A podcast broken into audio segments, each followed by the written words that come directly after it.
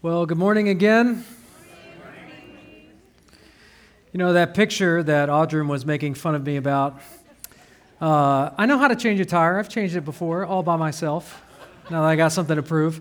Uh, but that may be the only time it took two jacks to change a tire on a small car.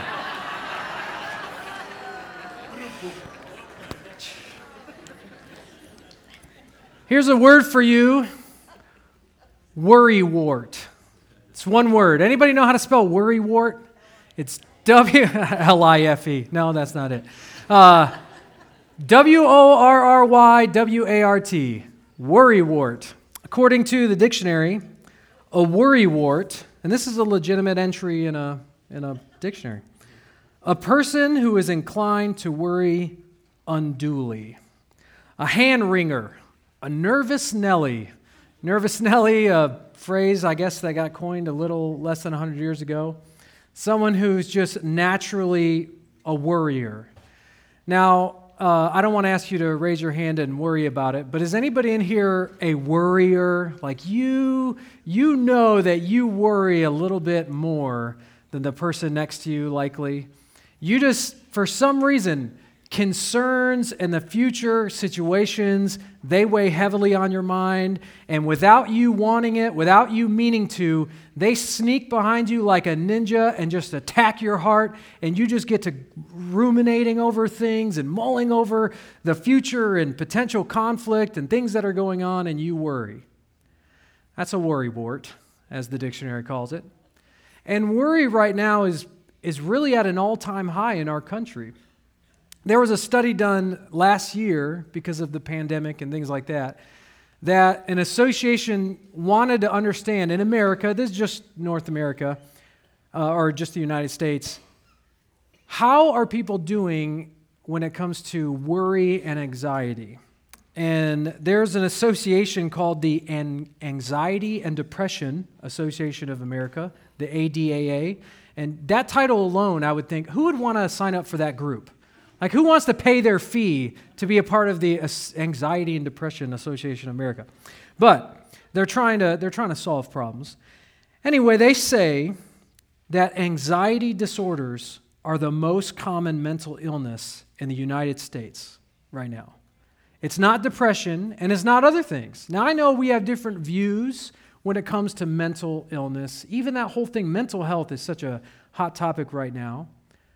But this is so prevalent in our culture that this is the number one stated mental disorder in the United States.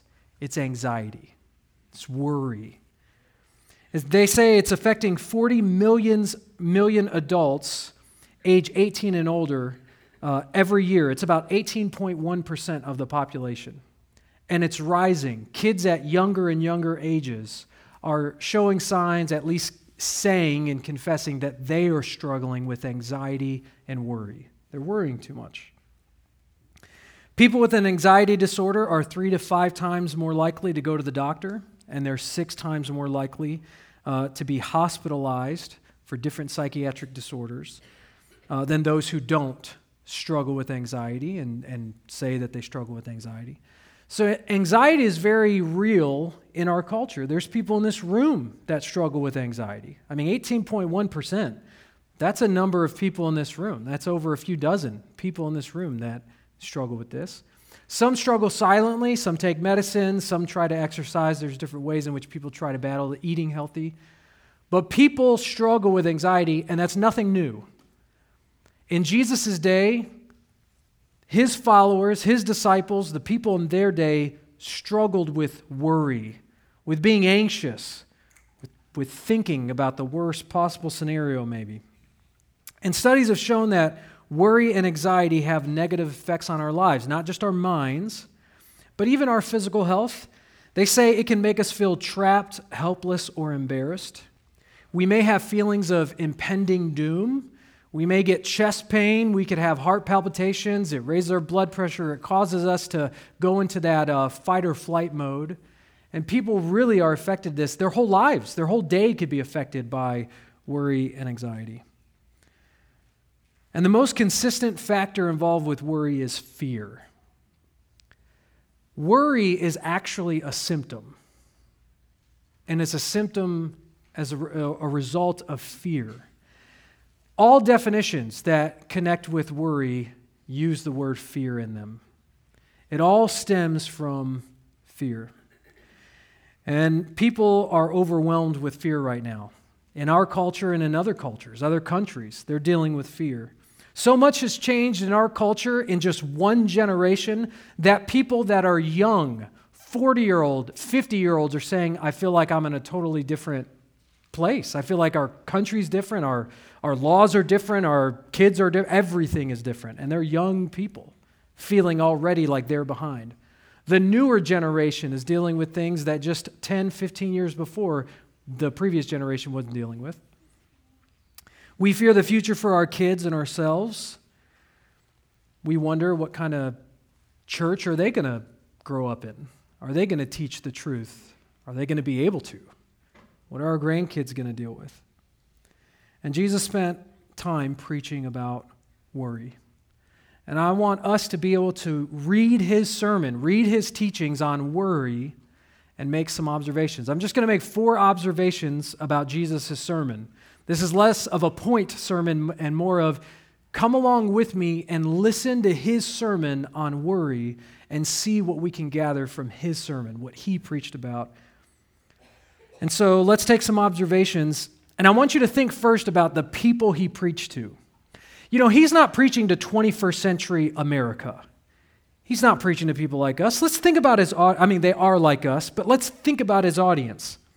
The people that Jesus preached to were living under an oppressive government that showed favoritism to their own people and not to the Jews. When Jesus was preaching, he primarily preached to Jewish men and women. That was his first target audience. Now, of course, that spread out to the nations, but he began with the Jewish people and they lived under Roman rule. Now, there was freedom in a sense.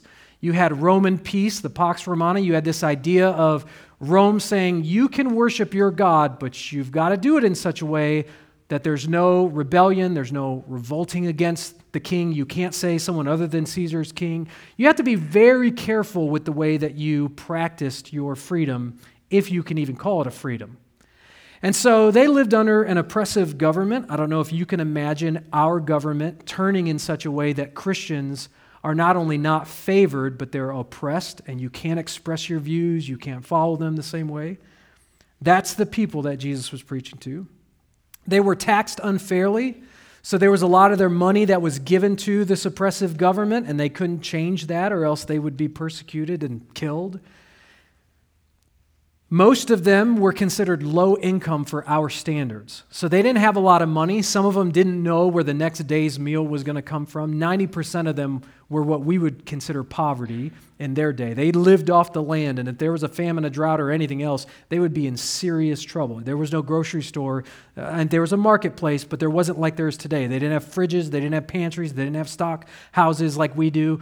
Nearly all of them, except for some wealthy people, lived in a if I don't work well today, I may not eat tomorrow kind of lifestyle. A lot of them did. And so when Jesus is preaching to them and he brings up worry, he's not talking to a bunch of rich people that aren't worried about their next meal. He's talking to people that legitimately have concerns. And he had just preached about not storing up earthly treasures in heaven. He just got done saying, You can't serve God in money. Don't store up for yourselves treasures on earth. This stuff is going to waste away, it's going to go away. And then he begins in verse 25. Therefore, I tell you, in Matthew chapter 6, 25. Therefore, I tell you, it ought to come on the screen any second now. Matthew 6, 25. It's coming. I know it. There it is. I see. I knew it was coming. I'm not a, I'm not a prophet, uh, but I do work for a not for profit. Um, Therefore, I tell you, don't worry about your life. Now, the reason he says therefore is he just got done telling them, don't worry about material possessions and give your life to storing up earthly treasures. And your natural thought would be like mine. We would be like, now, wait a minute, wait a minute. If I'm not worried about earthly stuff, what about food? You know, what about there are earthly needs? How can we not focus on material stuff. There is a isn't there a balance? Isn't there a little bit that we should save up and store up in retirement? Isn't there some sense in which we should be concerned about earthly things? And so he knows what's going through their minds. He knows the teachings he's giving. He knows what they're going to be questioning. And so, so he says, Therefore I tell you, since you can't serve God and money and you don't want to store up earthly treasures, don't worry about your life, what you will eat, what you'll consume, what you'll drink. Now, the Greek words, what you'll drink, are not in there. It's just eat, but the idea is eating and drinking. In the desert, they drank a lot because you die if you don't. You know, you need to stay hydrated. So don't worry about consuming things for your, for your body in order to survive, or about your body, what you will wear, like shelter, clothing that, that allows you to, to, stay, uh, to, to stay healthy, to stay alive. You know, in the desert, if you go there, you can still see the Bedouin. The Bedouins are like desert dwellers today in Israel. You go to the Middle East, and it will surprise you in the dead of heat, as hot as it could be, they're covered from head to toe. And you might be thinking, dude, throw on some shorts, a tank top. Why are you so dressed up? It's to block their skin from the sun and becoming dehydrated. They've learned you actually have to cover up in the heat. And so he tells them, don't worry about your body, what you'll wear. Isn't life more than food and the body more than clothing? Don't worry. That word for worry. Don't be unduly concerned. Don't be so concentrated and focused on these things uh, because you'll miss what's really important. Now, the disciples, Jesus knew, would get anxious about their basic needs. He knew they would be worried about food and water, drink. He knew they'd be concerned about that. But Jesus also preached about other worries. You know, you, you all are, are pretty rich compared to the world's standards. When the Bible speaks about the rich, he's speaking about us. 98% of the world doesn't know the richness that we have, the people in this room. There's a big percentage of the world that they don't have the same medical care and access that you do, the same food and water, refrigeration, things like that. Most of the history of the world hasn't had an abundance like you and I have had. So we're, can, we're what the Bible calls the rich, you and, you and I. But it's not just food and clothing that they would worry about, which I know some of you probably don't worry about your next meal. I mean, I know you're worried about lunch in the sense of you want to know what you're going to eat and you're excited about it. But you're likely not wondering, will I eat today? You're likely not concerned about that. And Jesus didn't only speak about those needs, he spoke about worry in other areas of life. The, the situation with Martha and Mary in Luke chapter 10. Martha was anxious about serving and hospitality. In Luke chapter 10, verse 40, it says, But Martha was distracted by her many tasks, and she came up and asked, Lord, don't you care that my sister has left me to serve alone? So, tell her to lend me a hand. Tell my sister, you better help me. The Lord answered her, Martha, Martha, you are, he uses the word worried you are worried and upset. Your translation might say distracted. You're totally consumed with this how come she's not helping me? We've got to feed these people. That's the idea of worry. You're concentrated very strongly on one thing. It's a problem, it's a situation needing to be fixed.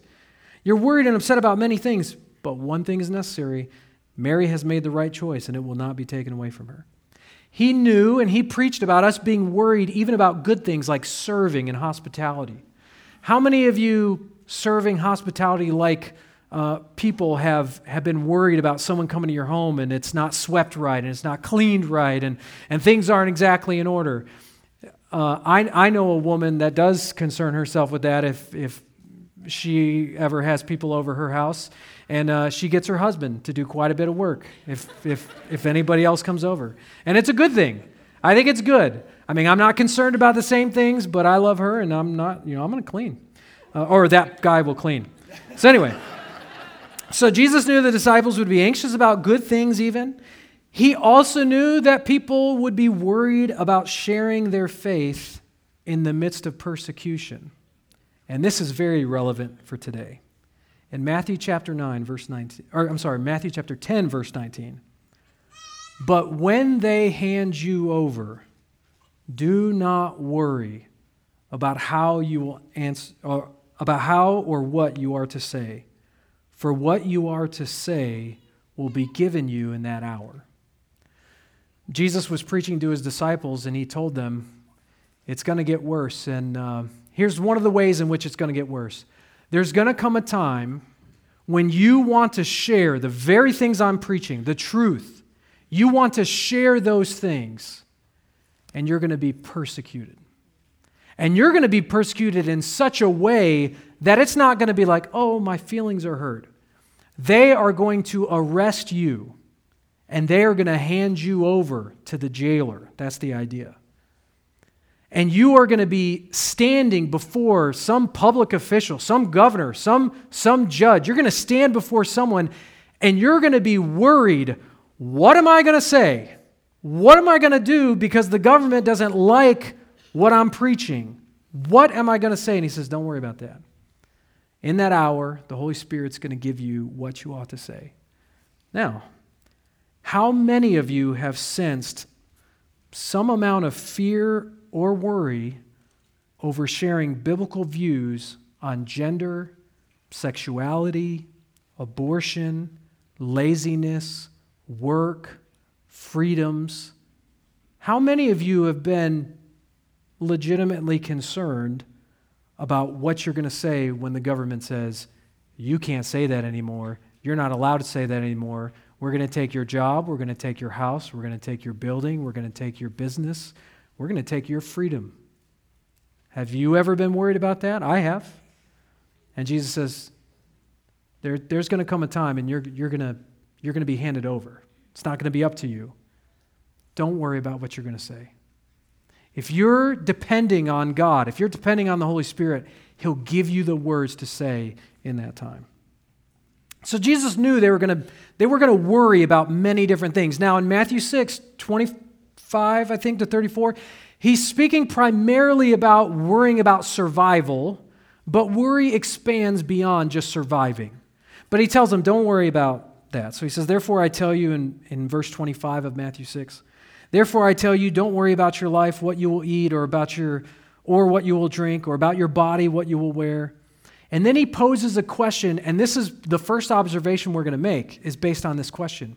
He poses questions so that they're going to start thinking the right way about worry. And the first four observations that we're going to make are really just about worry. Why, why is Jesus commanding us not to worry? What's so wrong with worry? I know a lot of people that make a hobby out of worrying. So, what's so wrong with it? And so he tells them, and it begins with that question Isn't life more than food and the body more than clothing? He says, Why? Isn't life more, and when he says more, he means more significant, more important. And so we make our first observation about worry. Worry, he tells us not to worry because worry neglects what's important. Worry neglects what's important. See how he says, isn't life more than food, the body more than clothing? He's, he's posing an argument. When you worry, you neglect what's most important. You're confused. When you're worrying, you're actually focusing so much on something that isn't as important as what you ought to be thinking about. So he says, life's more than food. You know, food is supposed to serve life. Food is a tool, something that supports life. But food is not the goal. Food is not the end of the, he's not, we're not focused on food, or we shouldn't be. Uh, sometimes I do focus on food, but that's not supposed to be the goal. The goal is life. Food was given to us just so we can live. Life is more important than food. Well, when we worry, we neglect what's most important. Think about when you worry. When you're worried, aren't you forgetting what Jesus says is most important? When you're worried about earthly things, material things, are you worried about what, what is most important? So he wants to give illustra- or he gives illustrations. When we're worried, we neglect what's most important. And so he gives illustrations to support that idea. In verse 26, we get a lesson from the birds. Love the birds. We get a lesson from the birds. Consider the birds of the sky. They don't sow or reap or gather into barns, yet your heavenly Father feeds them. And then he poses the next question Aren't you worth more than they? So, what is he saying about the birds? Some of you, you've seen birds. Uh, here's something to consider Do birds farm? No. What he says is birds are not farmers. Some of you are farmers. You have to plant seeds. What happens if you don't plant? You don't have a crop. It's that simple. If you don't plant it, it ain't coming. You got to work hard to plant. Well, guess what? Birds don't plant. Have you ever seen a worried bird?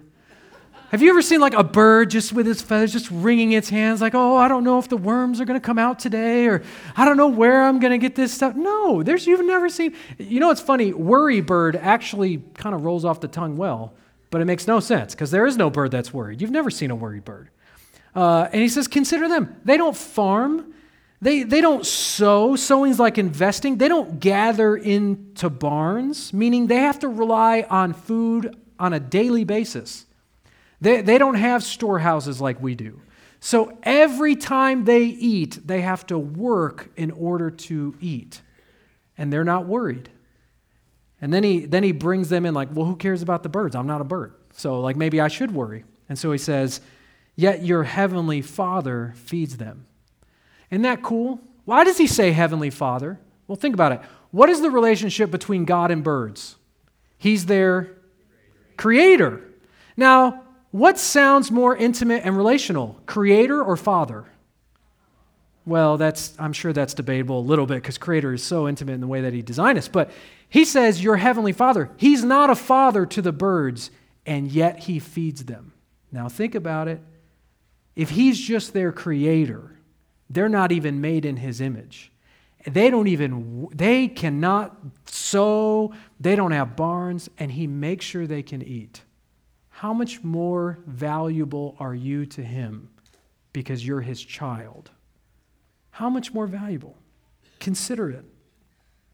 God is your heavenly Father. If you are more important to him, won't he feed you? So, the second observation worry, worry uh, neglects what's most important, and secondly, worry forgets God's provision and care. What Jesus is saying, when you're worried, you are likely forgetting that God is your heavenly Father and He cares about you and He feeds other people. Why would He not feed you? He feeds birds and they're nothing compared to you. Won't He feed you too? Worry forgets about God's provision and care. So don't worry. Now, I do want to make a special note because people can somehow misunderstand this passage. Think about how does God feed them? Does God throw bird seed in their nests? No. Birds still have to work. Working is a good thing. If you can work and you choose not to, the Bible says you shouldn't eat. Work is still important. You don't want to misunderstand what Jesus is saying about birds. They're fed by God, but they're not baby fed, they're not spoon fed. They're given the ability to work and get food. So, do not worry is not equivalent to do not work. This isn't an advocacy for laziness. It's not what Jesus meant, not what Jesus wanted, not what it's teaching, not what the Bible teaches. We ought to still work, so there's still work involved as you trust in God, but you don't have to worry about Him giving it to you. Have you ever heard uh, the idiom, the early bird gets the worm?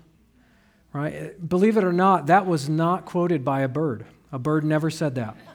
Uh, but other viewers, other bird watchers have viewed this and said, hey, the early bird gets the word. If you, if, you, if, if you work hard and you work early, you will have an advantage to get what you're wanting if you work hard. So birds are not lazy, and neither should we be. But we should look at the birds and say, wow, God feeds them, and He's just their creator. He's our Heavenly Father. Of course, He'll feed us.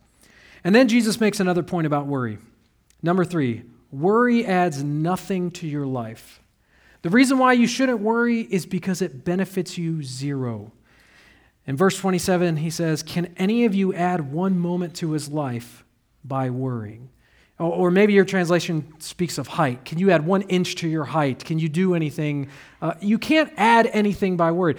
No one ever sat there worried, wringing their hands after an hour and said, I'm glad I got that done really made some traction. I got some headway on this issue that I'm facing. I'm glad I spent about an hour and a half mulling over it. No one ever said that. Worry does not help you.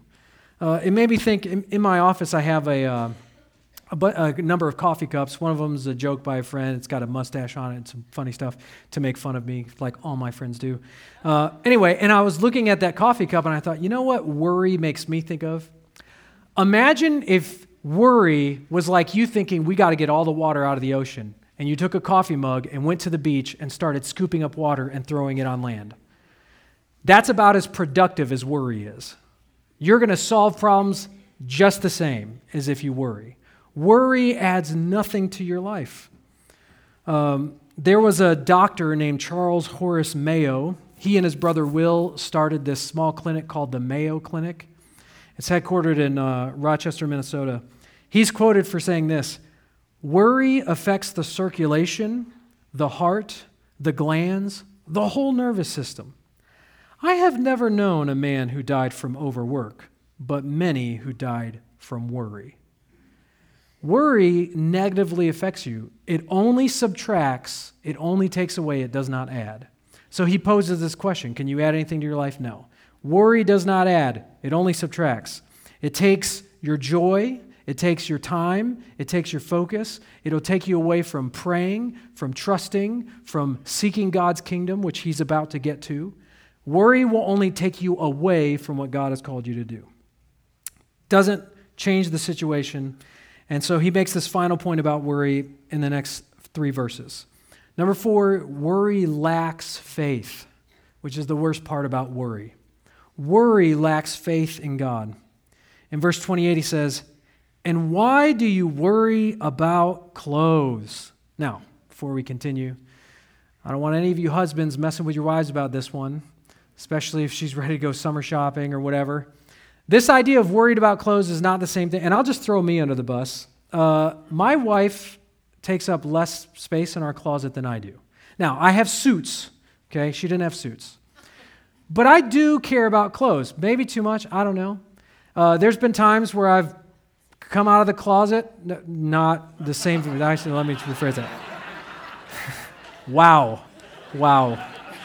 Let me think about how I'm going to say this. I, I pulled a will. You know, sometimes you don't think about what you're. Anyway. Okay. I have stepped physically outside of the room that we keep our clothes in. And I've looked at Courtney and said, Hey, does this, does this match? Are these shoes okay with this shirt? Is it too light? Is it too dark? And she gives me an answer. You know, she tries. And she tells me her opinion. Normally it's like, Yeah, it's fine.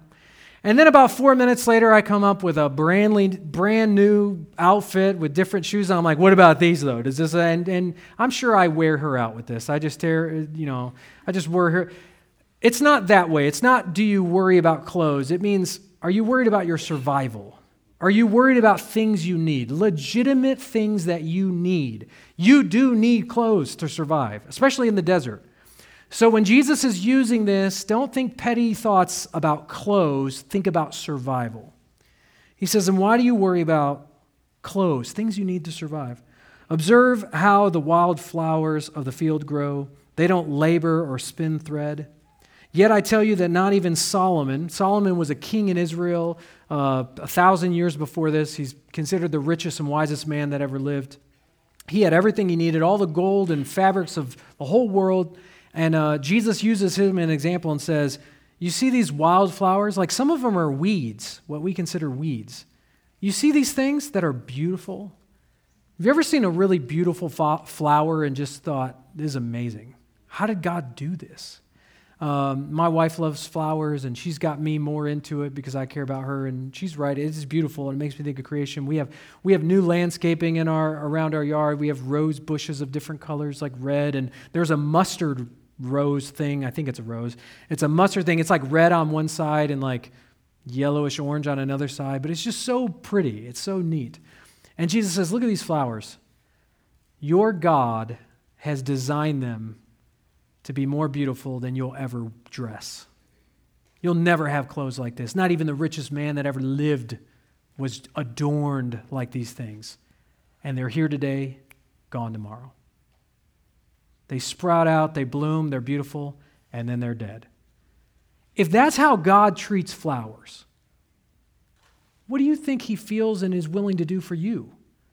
Why, why wouldn't you know that God would totally care for you if he cares for them? If, verse 30, if that's how God clothes the grass of the field, which is here today and thrown into the furnace tomorrow, won't he do much more for you, you of little faith? And so he brings the real issue. You know what the worst issue is about worry? It lacks faith in God. And that's what he gets to. He concludes with this about worry. You of little faith. Worry lacks faith in God, and that's the real heart issue. And so the next few verses, Jesus turns the page just slightly, and he wants to tell us what to do. Instead of worry, we should have faith. We should trust in God. We don't have to worry, and there's some practical steps we can take with this. But he tells us what to do when we're faced with worry. So when you're faced with worry and you think of these four observations, say, it makes no sense to worry. It lacks faith, it adds nothing, it, um, it neglects what's important, it forgets God's provision care. Worry is, it makes no sense. But you are going to worry because worry is not just an action, it's a feeling. Worry is a result of fear. So you're going to have worries. So when you worry, what do you do? If you know it doesn't make sense and you want to battle it, what do you do? He, he begins this way in verse 31. So don't worry, verse 31, saying, What will we eat? Or what will we drink? Or what will we wear? For the Gentiles, the non believers of that day, the non believers eagerly seek all these things. They're consumed with it, they're worried about these things. For they seek all these things, and your heavenly Father knows that you need them. So instead of worry, have faith. Faith trusts in God. So every time you're battling worry, remember, make the choice. It's a commitment, it's a personal choice, it's an action. I'm going to trust God that He's a heavenly Father that knows what I need. He, he understands where I am, he, he knows what's necessary. I'm not the only one and trust in Him that He cares and He knows. Faith trusts in God.